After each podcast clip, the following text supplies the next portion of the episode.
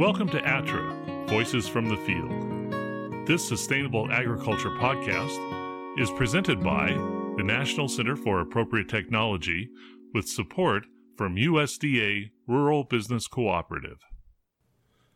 In this episode, NCAT specialists Linda Coffey and Daniel Priel talk with award winning cheesemaker Veronica Baetje of Baetje Farm LLC in Missouri about the history of the operation and the challenges and opportunities of marketing small ruminant dairy products. So, Veronica Baetje from Baetje Farms LLC, thank you so much for being here today. She's come from Bloomsdale, Missouri to co present with me at the SARE Our Farms, Our Future conference to talk about marketing small ruminant dairy products. And I'm so pleased that you would take your time. Thank you so much, Veronica. Yeah, thank you for having me. It's a pleasure to be here. Yeah, so um, we are going to be sampling some of your wonderful cheeses later, and they're beautiful. But I wondered if you could tell our listeners about how you got started, because I think it's a great story. Can you just discuss your farm? Yeah, well, the the simplified version is that um, in 1998 we um, we bought a goat and her kid for $45. We lived in a Mennonite community at the time and we were, uh, produced all of our own food and we were missing dairy products and and homemade yogurt and cheese and and you know milk for ice cream and whatnot and we were not able to handle the milk that a cow produced so we found this you know unregistered nondescript cute goat named Cookie and her little baby, and we were quite happy with it. And it was an adventure that I had no idea would take so many turns. Yeah. Yeah, so you've come a long way. Yeah, it's it's been really it's been really incredible. I I mean, it, it went from getting that goat and and working with her to um, you know, of course, we wanted to have a few more because we enjoyed it so much and and I started making weekly trips to the library and they had books on hand that they knew I was wanting to read and and then pretty soon I checked on the internet and I found cheese courses and and my husband was self-employed in construction at the time and and we were living in an economically depressed area where a lot of the jobs and the factories ended up going overseas to mm. China and Brazil. So people didn't need their roofs fixed and they didn't need him to put a house addition on. And I started to see, you know, what can we do with the goats? Mm-hmm. you know, this is, we really enjoy this. And, right. you know, so from 1998 until 2007, really during that time, it was a as it was a period of learning about animal husbandry, uh, manufacturing cheese in our kitchen. We had a, an old refrigerator that we just completely turned into an aging, um, you know, unit, and and all it had in it was cheese. I was mm-hmm. quite proud of that refrigerator, honestly, and, and you know, um, it was it was an amazing treasure box full of adventure for me, and um, so when we turned it into a business, that's really when I guess in in uh, 2005 we bought a piece of property, and we were looking for um, a, a, nice building that we could transition and and add on to that we could put a creamery next to and and that's when things really got kind of kicked up a notch, mm-hmm. so to speak. Mm-hmm. And she's being really modest, by the way, because kicked up a notch, um, world famous uh, cheesemaker has done judging at which. World Cheese yeah, um, Society. I'm that's kind of my highlight of the it's of the really year. It's, amazing. it's it's so fun. Um, so the Guild of Fine Foods hosts a yearly event called um, the World Cheese Awards. And normally it's held in the UK, um, but every few years we're fortunate enough that it goes outside the UK and goes into a, another country. This year it's it's going to be in, in Norway. Norway. Yeah. Are you going this year? Yeah, we actually we um, we're we're planning on going this year, and and it'll be my sixth year judging, and it's and it's an amazing event. There's 200 judges from 38 countries. 3,000 cheeses and we taste them all. I can't imagine. Yeah. That's amazing. staggering. you know, and from every corner of the globe. You know, I mean, we're some of the cheeses are I, I, works of art. You know, I've seen cheeses from the deepest parts of Africa with interesting tribal paintings on them. I've seen um, cheeses come out of Australia with these. We had a cheese one year that won a Super Gold that was from Australia that had green ants on it that ate eucalyptus leaves and added a lemon essence to the cheese. You So- tasted that one? Yeah. So, you know, That's okay. it's that's very just incredible. exotic, you know? And I'm, I'm fascinated. But we're getting a little off topic uh, because I want to talk about your farm. Yeah. So, how many goats are you milking? Yeah, so we have about 60 goats that we're uh-huh. milking. We got about 100 head on our farm with some of the yearlings and the and the baby kids. And and then we buy milk from other farms. So that's taken time to cultivate, you know. Mm-hmm. We started that in like 2010, you know, working with people in our community to try to get them interested to produce goat milk, additional goat milk for us, you know. And we've spent years making crazy journeys every week where we drive 11 hour round trips to buy milk from some remote part of Missouri or Illinois, you know, to. eh, Because we didn't have people in our area that were milking goats, and we needed to do what we could to make our business as sustainable as possible, even though that's not very sustainable long term. And very demanding on you physically Yes. and just yeah. very demanding, especially on my husband. I really give him all the credit and glory because he is just a hardworking person and he does so much of that Well, that and I- and backbreaking work. I know you both are extremely hardworking, and between taking care of the goats and making the cheese and doing the marketing, which is what you and I are going to talk about in a, in a little bit, I really do not know how you get it done. Can you talk about your workforce? Well, you know, it, it, that's another thing. You know, in the beginning, um, you know, having that, you know, the small group of goats and and not all the demands that owning a business has. You know, the way I envisioned our business, I would be doing all the work myself. Mm-hmm. And you know it would be more of a relaxed lifestyle. But when you start to really implement the rules and regulations of the FDA and and the you know your state here in Missouri we have the Missouri State Milk Board and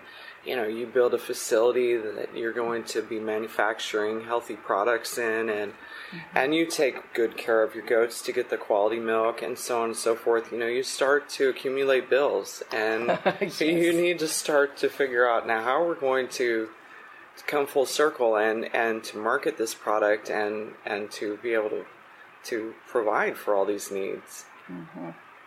So you found yourself needing to make larger volumes of cheese. Exactly.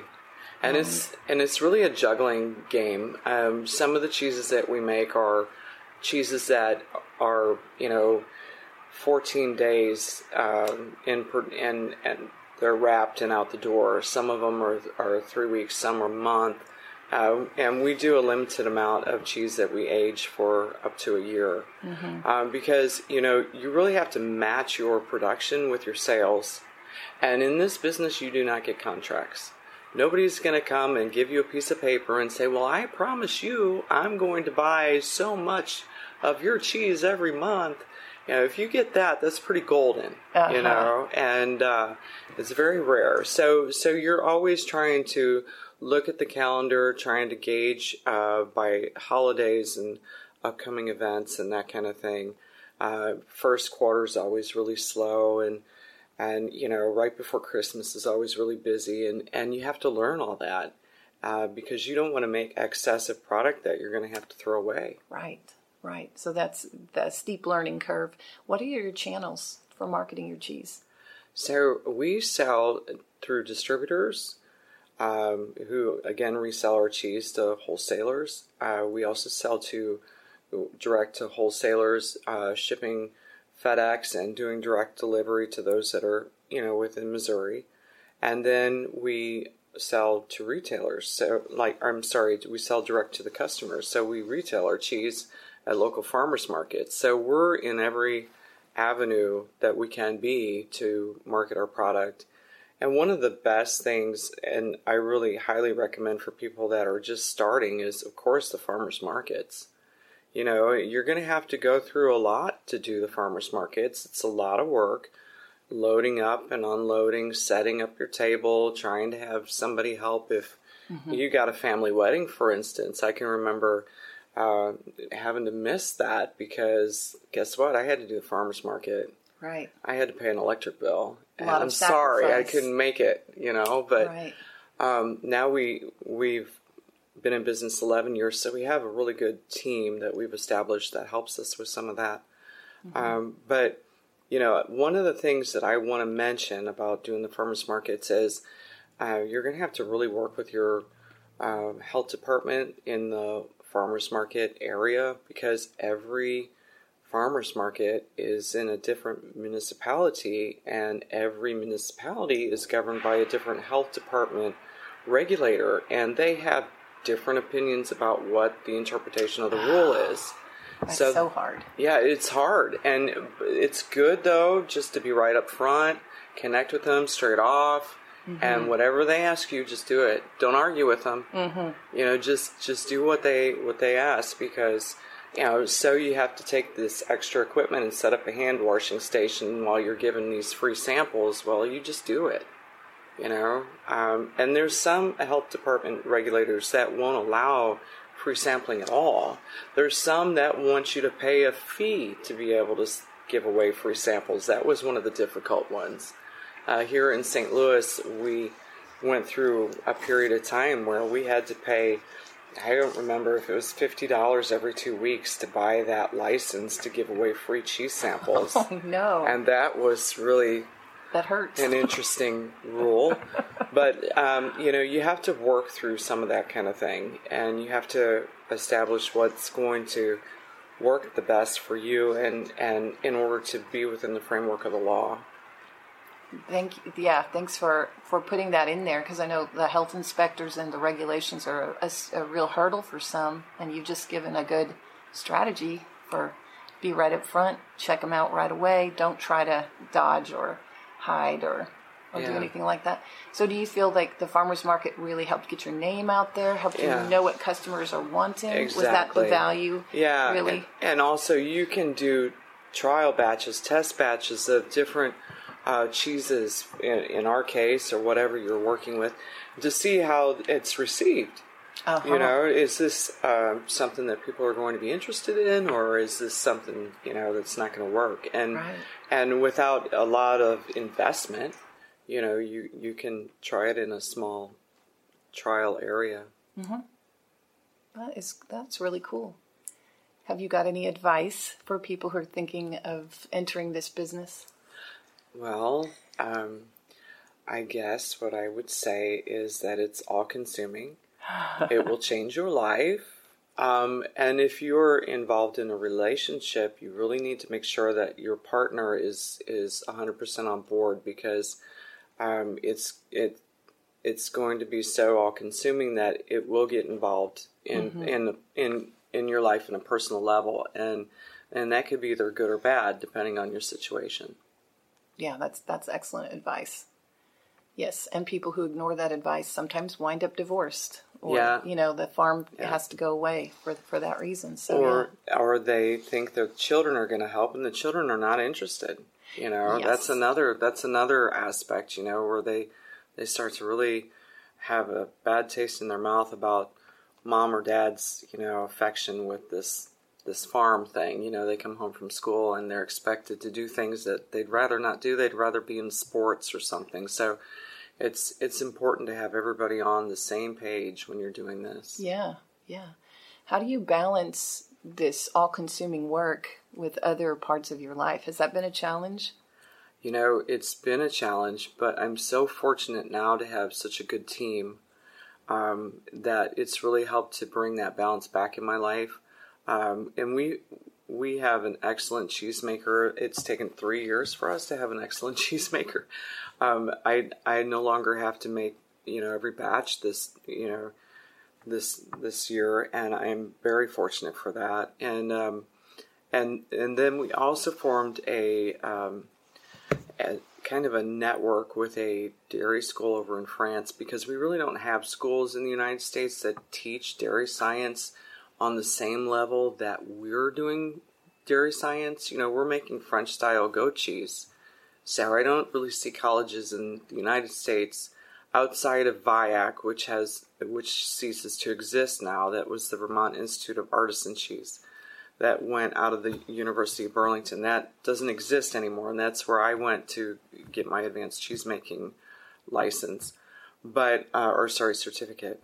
But outside of that, I really didn't have anywhere to go, and so um, I ended up forming a like a um, networking relationship with a, a dairy school over in France called ENILV, which is in Le Roche-sur-Foron, down uh, about 30 minutes outside of Geneva. And so I've had some fantastic students that have come and, and just shared their knowledge and support with what we're doing, and that's just been amazing.